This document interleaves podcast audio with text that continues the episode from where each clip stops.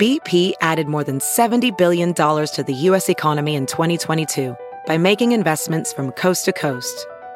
Investments like building charging hubs for fleets of electric buses in California and starting up new infrastructure in the Gulf of Mexico. It's and, not or. See what doing both means for energy nationwide at bp.com slash investing in America. Have you heard you can listen to your favorite news podcasts ad-free? Good news. With Amazon Music, you have access to the largest catalog of ad-free top podcasts included with your Prime membership. To start listening, download the Amazon Music app for free or go to amazon.com slash ad-free news podcasts. That's amazon.com slash ad-free news podcasts to catch up on the latest episodes without the ads. Thanks for tuning in to another episode of Equal Play. My name is Annie Costabile and I'm your host. This week's guest is responsible for arguably the greatest draft pick in Sky franchise history.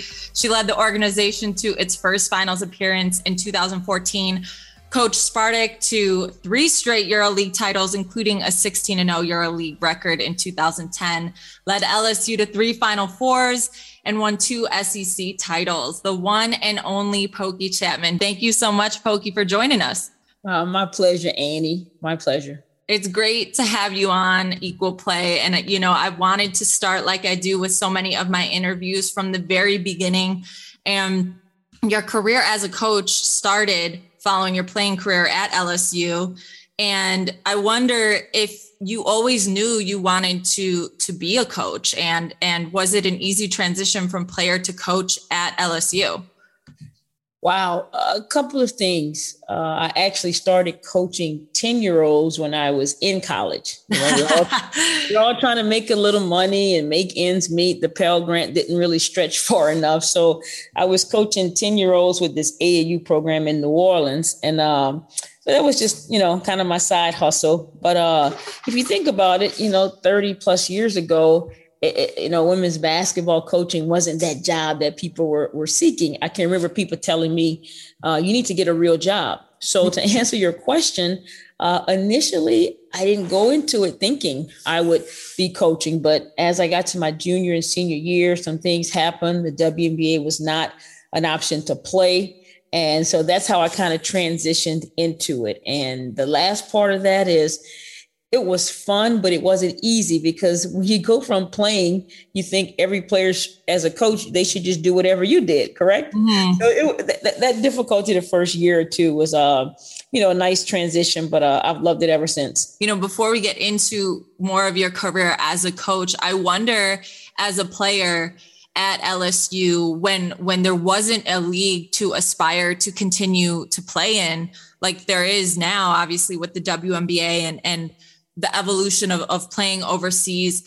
What was the mentality for players back then? Did you just look at college as as you know like this this four year opportunity to to keep playing and then you had to hang it up? Or how did you approach the desire to to stay involved in the game? Yeah i think you nailed it uh, in the intro to that question it's one of those things where when we talk about overseas now, it's so prevalent, correct? Uh-huh. But back then there were so few people going, so few countries, uh, and definitely not uh, the opportunity financially. So the you know the playing basketball and AAU, USA basketball, and getting that scholarship, that was the conduit to setting you up for uh, life after college. Uh, and so that was the mindset. My goal was to uh, go to, to grad school, you know, uh, and, and then all of a sudden I was presented with an opportunity to get on the coaching staff as a GA and it kind of catapulted itself to, to, you know, the next 30 years of my life. I think everyone's stories about the origin of, of the WNBA are so interesting. It's it's just it always blows my mind every time I talk to somebody new when when they speak about you know how they first heard about the league coming into existence where they were etc so for you when when you first started hearing talks about the establishment of the WNBA Mm-hmm. Were you interested at all in playing? Where were you when you first heard about the league? Like, what was your take on on, on the WNBA and and it finally being established?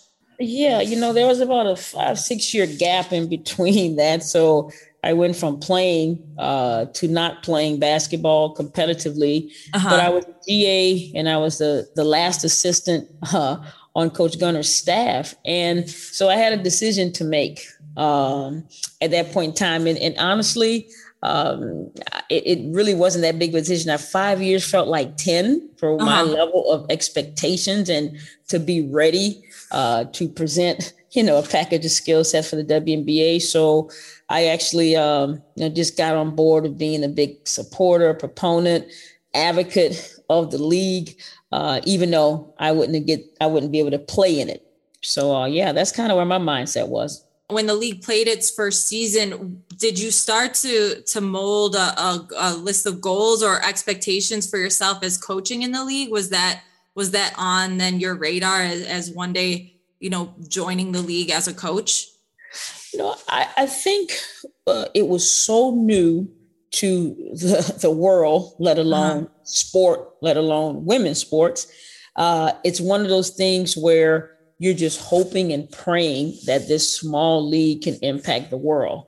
Uh-huh. Okay. Uh-huh. And so you don't necessarily start out with it being a list, but this is what you know is that it's a higher level. But then we couldn't really compare it to the NBA correct? So at that point in time my main goal was to you know promote this grow this get players ready for this. And in you know in my mind i'm thinking that's going to help it grow uh, if there's these quality of players here. And it wasn't until later on you know when you start looking at um, you know, just the impact that the league had and the visibility, especially those first few years when they were, you know, giving out those big lucrative marketing contracts to players and it was everywhere. Uh, you hoped it would continue. So mm-hmm. uh, it wasn't on my initial list. Uh, but of course, like anything else, it's basketball, it's a higher level. So it's always in the back of your mind. Absolutely. And your jump from LSU to coaching overseas then led to obviously your opportunity with the Chicago Sky. But you know coaching overseas how did that prepare you for for that opportunity with chicago back in you know 2010 2011 um, when you when you first started with the sky? Yeah you know the preparation was was it, they're pros right? So uh the motivation you know it's not needed um, a curfew is not needed. Uh, you're oftentimes trying to tell them to take a day off, and that's a seismic shift, right? Because now it's not about four years; it's about forever in some of these players' minds. So that's the mind shift. But then the the mechanical uh, shift and positive part of Europe was it prepared me because I thought the European game was so far ahead of uh, in terms of pace and space and uh, positionless. You know, at that time, you know, post players were bringing up the ball. Everyone played different positions, so it really helped me uh, expand the game offensively. Mm-hmm. Uh, and you know, and it's hard for people to remember this, but you know, back when I drafted Delle Donne, there were barely any stretch fours, right? Right. And now we have stretch fives, and that wasn't any novel concept. It's just what I was in the midst of, right, in, in Europe. And so it was a natural progression of trends. And it just got me ready for that player development piece with these players who are chomping at the bit to get better every single day without limitations. We have to start with your first move or or I guess the public's first knowledge of of your first move as the head coach with the Chicago Sky. And and that was your selection of the one and only Courtney Vandersloot. And you and I have obviously talked about that selection multiple times. And and I've I've loved listening to your take on on that pick and and what Sloot has meant to the organization but I want to revisit it. So when when you go back to 2011 can you share with us how sold you were on on selecting Sloot with the third overall pick from you know zero to a hundred percent? What how how much you knew and how much confidence you had in, in taking her at number three? Yes, you know, um, it was a hundred percent, and if people didn't follow it, uh, you would say, "Oh, of course." Now you can say that, but if you think right. about Chicago being, um, you know, an expansion team per se at the uh-huh. time, uh-huh. rebuilding, tried to solidify some spots. Uh, Syl was there. That's the one bookend, and you needed that point guard, the other bookend, to propel it. And you know, I, I don't know if you remember, but Sloot had a really big offensive onslaught during the tournament. Uh-huh. Correct. And that's what Joe Public saw. But the things that you're looking at when you're drafting a player is, you know, you're looking at games when they're playing against opponents that are athletic, big, small, just these different uh, uh opponents. And there was just something about her that I I, I knew I could enhance. Uh-huh. uh, but she was just was innate, and it was when the court would shrink. It's like the game slowed down for her, and she didn't panic. She had so much poise in the paint for someone so small. And, you know, she didn't even realize that at the time. But my point to that is she just, her vision, her, her, her pace, the things that everyone's talking about today, it was like, wow, this kid, you know, she has it. And so, um, just from that standpoint of a bookend, of another franchise player that could be there uh, to, to, to sort of build around. And uh, maybe I'm biased because I played the point, but I know how important those things are. And some of the other things I figured, hey, I can teach her, but her vision and her feel in close proximity, that's on her. Yeah. You know, it's funny because when she came into the league, or I guess this isn't funny, but from talking to her, like she said in her first, after her first year in the league, she, she thought she couldn't hack it, which is just so wild because it's like, what? You can't, we can't imagine the league without Courtney Vandersloot. So going back to 2011 and then obviously you know Ticha joined the sky and and you've spoken about Ticha's you know involvement in, in courtney's growth. What can you say about how courtney dedicated herself to making sure she'd be successful in the WNBA listen i wasn't going to say that and it and it, it kind of warms my heart to hear her admit that right? And uh part of it was that speaks to uh, not her lack of confidence or skill set. It speaks to the the heavy weight that is that position. Uh-huh. Correct? Because you have to know it all yesterday. And it's thankless, right? Right. So you, you feel you feel the weight of that. And I think part of it was I, I, said, listen, I said, well, I said, you did your job of getting here. Now the rest is up to me to help you. Mm-hmm. Right. And well, she really, we had some struggles. Uh, I mean, she had some struggles just because it's so much to absorb. And I'll say this, and here's another storyline because they're married now. I, I, think when when Allie was there, Allie had gone through so many teams, and you know, she wanted to quit when she was in Hungary, but then she got the passport, and her work ethic uh, was a perfect thing for Sloot. And don't misunderstand me, Sloot worked hard. Yeah. But Allie was so had been a pro so much longer, so it was really regimented. And I, I think as she began to discover and feel that people around her, not coaches, but players, just enjoy playing with her and what she brought to the table. I mean, her chest can stick out now, and so it's it's a wonderful thing to see. Yeah, you know that brings me to you know another important move that you made, and that was signing Allie Quigley, and obviously you know, you just spoke about the impact that Allie and Courtney have had on each other playing together. But obviously, everything Allie brought to the sky, it, it, she's another player that it's impossible to imagine the sky or talk about the sky's success without talking about Allie Quigley. And she was a player you knew you wanted to sign. So can you take us back to to signing Allie and what you saw in her that that maybe other teams didn't. You know, she was she was making all these jumps between different teams in, in the WNBA and, and, contemplated ever playing in the league again. And and and what made landing with the sky the the right fit for her? Listen, I'm not doing myself in any good here, but uh, it's one of those things where, and, and, and I know people are going to talk about this more and more because uh-huh. you you mentioned it about Sloot you know, it's the work they keep putting in. And, and, I, and I, I like to make people pause and think about Allie out of DePaul and which what her game represented. And then three years later, keep adding a couple of years to it. And she kept adding different components to her game. Uh-huh. She's always been athletic and quick, even though she's thin and short, right? But she uh-huh. always had that. So then she's not just catch and shoot. Now she's off the dribble. You know, now there's some situations where they punch her in a post or they isolate her on the wing. Mm-hmm. And while she's adding those different components, her range is increasing inch by inch. And her, you know, her, her shot, she's releasing it a lot quicker. So it's that part. Specifically, you know, I was in Europe and I didn't just use WNBA, you know, her little spots here and there. I'm watching this young lady uh, play in Euro Cup, then Euro League, and I'm watching her game evolve.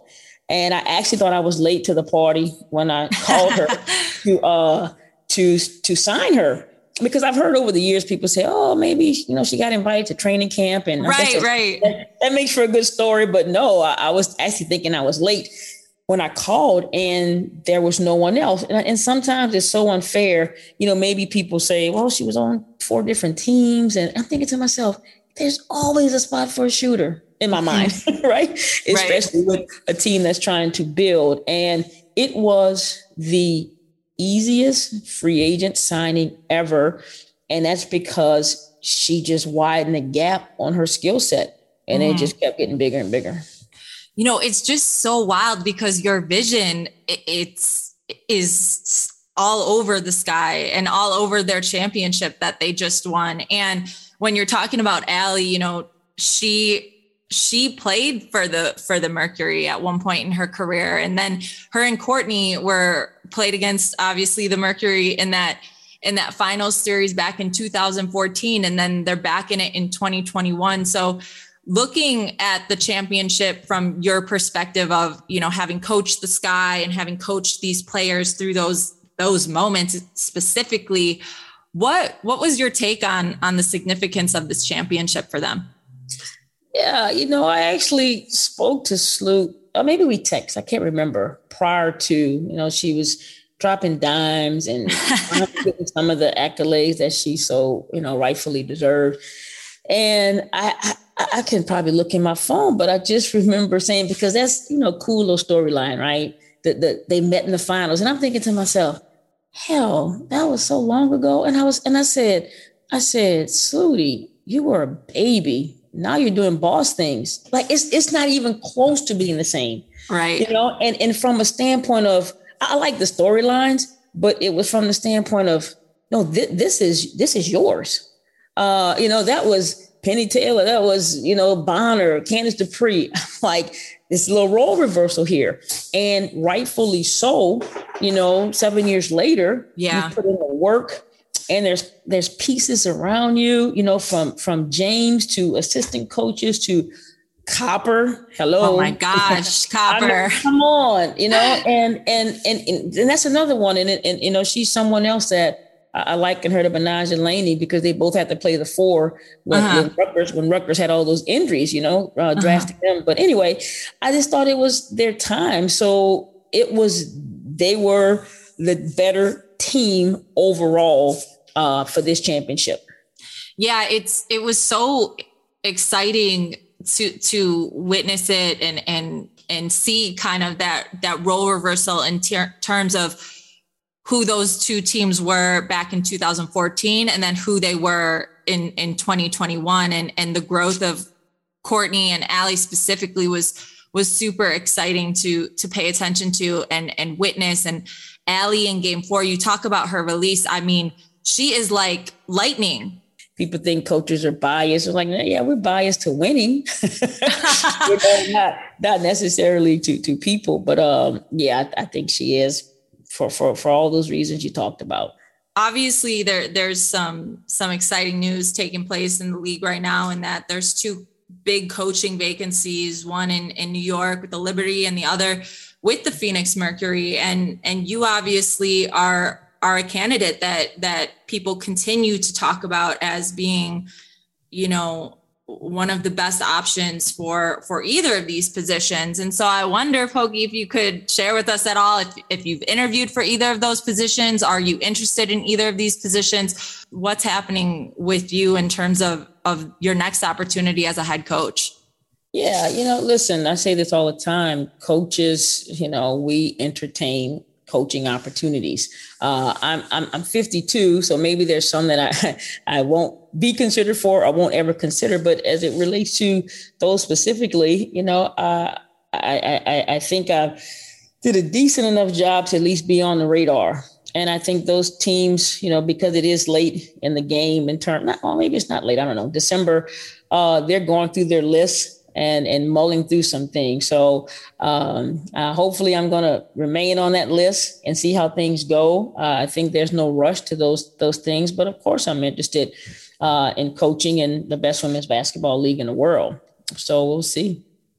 And the Mercury specifically, I mean, you obviously have experience with a lot of those players overseas. So, so when you think about the potential of, of coaching some of those players again, what do you see from that team as far as having the potential to to be in in the running for a title next season? You know, listen, they were in the finals last year. Uh-huh. You know, so you look at a, a, remarkable job that they've done as a franchise. You look at the job they've done uh, as players from overcoming injuries, slow start, the whole nine. And it, they've been a, a, championship winning program. So I think the expectations are always there. Correct. Right.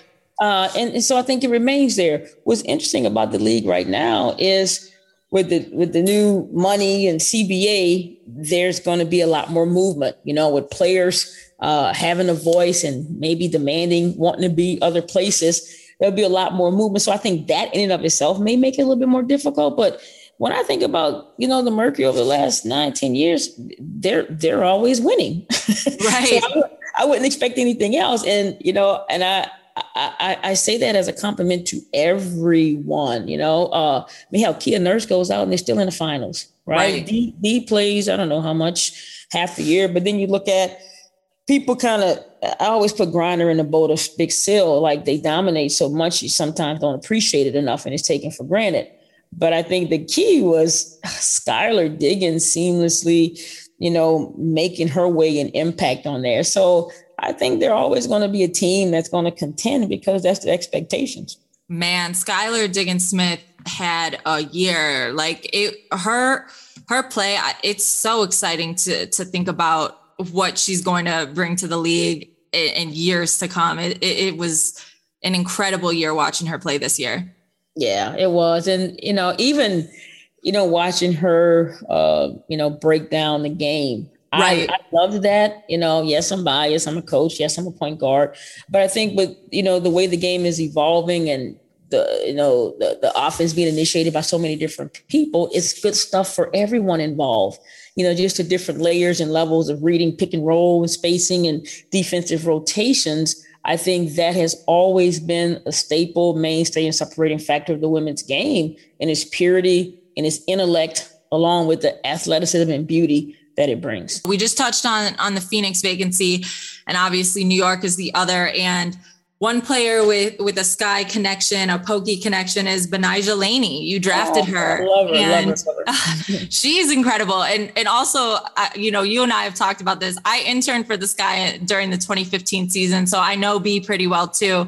And you know, when you picked her in the 2015 draft or ahead of the 2015 season, what did you see in her game that that you know we're all or, or people are all seeing now but you saw even even back then listen I, I i can't pretend i would see her dominating uh she was a i think i picked her 17th uh fifth, yeah i think i picked her 17th now i mentioned earlier eh, that year her senior year i think copper was the year after her uh uh-huh. she uh, Vivian had a Coach Stringer, excuse me, had uh, a lot of injuries to post players. Mm-hmm. So at some point, she and Copper were playing four and five. So by default, you know, they're playing small ball. And, you know, of course, they come to Northwestern, they're playing, and I could walk out my apartment and go watch them. And it was, this is what it was her basketball pedigree from her mom and levels, right, of expectations. But she just had this grit about her. Her ball handling wasn't there, her range wasn't there, but she had this way about her and she carried herself like, I mean, hell, her rookie season, she carried herself like she was a fifth or sixth year player, right? Mm-hmm. And I think I just, you just could always tell that Coach Stringer produces pros mm-hmm. that can adjust to whatever situation they're in and they have a life in this league. Um, and it was just that mentality about Betnijah. Uh, and at the time, I'm thinking, man, she could play some four, she could play some three, but honestly, she was guarding every position on the floor. Mm-hmm. Uh, and then once you got her, you're like, oh my God, it, it's times three. You know, even even to the point to where years later, when she was out of the league, you know, suffering, you know, little injuries and stuff like that, I brought her back to Indiana, and I was happy as heck. Right. I'm like, wow. I mean, it's kind of like the Allie thing. I'm like, wait, wait, you're available? Okay.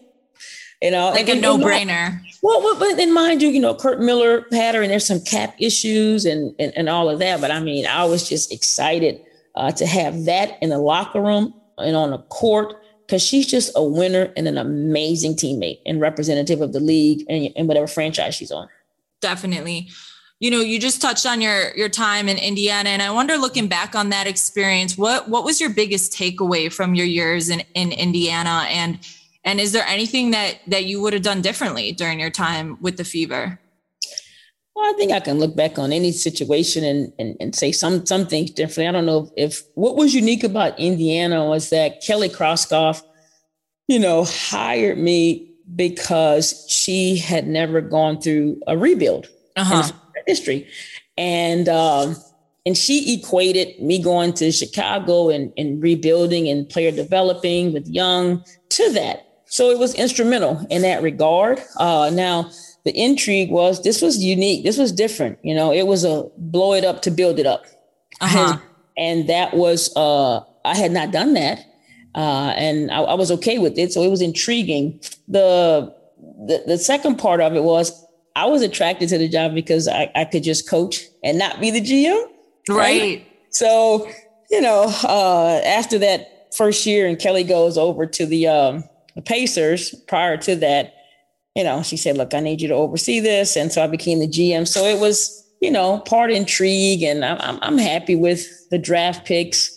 Uh, it was a unique experience, you know, from Kelsey Mitchell. We know the game is speed, right? right. we right. know it's, it's, shooting. I think Teaira McCowan, even though there aren't many big, she was just so special. You you mm-hmm. have to have that anchor, you know. So I, I, I was I was pleased with the progress we were making but more importantly, with the money that was still left on the table to get better. But mm-hmm. unfortunately, you know, there's new leadership and they want to go in a different direction. You know, that's part of it. Uh, high risk, high reward uh, jobs that we're in. Right. And, uh, I'm sure they'll be fine you know you you just mentioned the the dual role of of head coach and gm and and you did that with the sky and obviously the man in charge now james wade has an exciting free agency period ahead of him that includes unrestricted free agents in, in courtney vandersloot and allie quigley. And there's there's so much conversation about what will happen what the future holds for both of them Allie has contemplated retiring, which is absolutely impossible to even think about. And and mm-hmm. Courtney, for the first time in her career, has has you know said, "I'm open to free agency and everything that it entails." And obviously, having coached her through free agency, you know, in the past and have said in the past how quickly she she re-signed with the Sky. So, mm-hmm. given that this is a little bit of a different scenario in that she has a ring now, what what's it going to take to get Sloot back in a in a sky jersey from your perspective? she has two rings, a wedding ring and a championship ring. You know, I, think, I think sometimes people forget that aspect of these athletes' existence. Yeah. Uh, in terms of family and future, and and it's not a bad thing, uh, and, and it, it, it's actually a positive thing. Um, so I, I think it shows the growth of Slooty, the individual, uh-huh. and uh, weighing options and recognizing who I am, but more importantly, where I am. And it's not it's not an ego thing. I don't think it's like, hey, I'm not that little kid anymore. Let me think this through. Uh, I, I would think, you know, and I have no idea of this. You know, you you you you built it, you know, and if you're towards the end, I set this thing in here. Uh, that would be my initial thinking, but that's just us on the outside looking in. And like right. you said, Allie's a little bit older. Maybe she wants to retire. Maybe she wants to have a, a fan. You just never know. It's just interesting that now there's money on the table and opportunities um, because they've done so well that maybe they won't go overseas. So maybe, mm-hmm. you know, mm-hmm. there's different aspect of it. Uh, I'm just happy that they realize their worth. They uh, and uh, it will be reciprocated by many teams, especially the ones that they brought the first championship to. And it should be fun and exciting times. And here's why: because players want to be on the team with a Slooty in the Allie. Mm-hmm.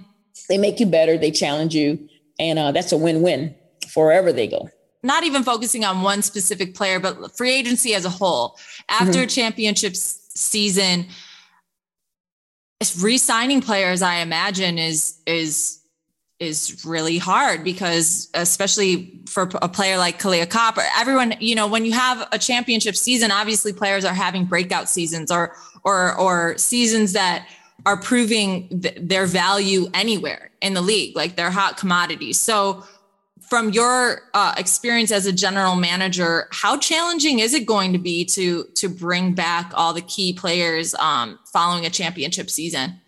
Yeah, I mean it's challenging because he needs some more money, right? Right. Uh, it, it, it's that part. Uh, it's challenging because it tells you that your roster, and you can pat yourself on the back for this. You know, Sky organization, your roster is loaded and that's not by accident it's by design mm-hmm. and, and, part of that it, it, it, fades out because there's only so much to go around so at what point you're building for you know the next two to four years uh, and so you have to narrow that list of all the players you you really wish you can keep but the few that you need to keep uh, for that next phase of you know older players phasing out but you mentioned copper, and my God, that bag is secured. Oh my gosh, Her name is crazy. And, and, and listen, you, you know what's, what's interesting is how she got to the sky you know, in, in, a trade. Right. Uh, and, and, no, you know, we, we, forget about that, right? I don't, but I, because I, I know the kid and people, well, that people that know her and just watching her be an additional piece and blow it out the water. I mean, on a team that has all stars and record breakers and best shooters and this. Right. And, and, and, and here's why because she plays both sides of the basketball and she impacts every facet of the game, regardless if her shots falling or not. And look, yeah, she she's she's gonna be a tough one. Everybody's gonna be after her. You know, another thing I love about Copper's game and, and, being able to cover her is is the way that she she plays. Like you just you just mentioned both sides of the ball, but but like on a personal level, her commitment to the game and her humble approach. She she no matter how big she got this year, it never got away from her the value of of showing up every day with that same same approach and it's it's awesome to see because you know another player Dawn Staley from from North Philly it's like that Philly energy was so felt and so visible and so engaging for fans to be able to feel that as well and you know what I'm, I'm glad you're mentioning that and then that's something that can be promoted and put out there because that is what separates you know, the, the good from great to the goats. And, you know, th- those are diff- different tiers of that. And she seems to have it all uh, against all odds, you know, to make her mark on a team that's, you know, loaded with so much talent. I'm happy for her. And I, and I hope that side of her gets told and the rest of the world can see, not just basketball world.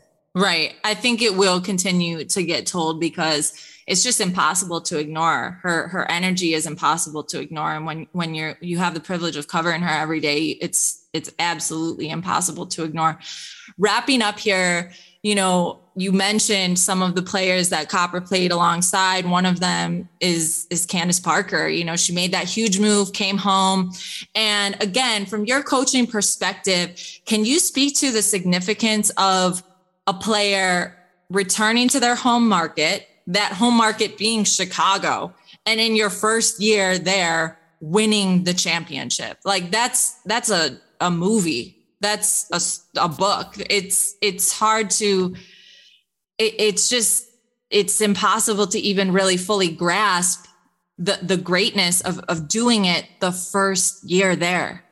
Yeah, and I think it speaks to the obvious timing, but it also speaks to a franchise being ready right to receive her and needing to receive her because she ain't going home to suck right uh, let, us let, get real right? the home would have still been LA, right? So, right. and I say that as a credit, and you know, you're you're, you're watching.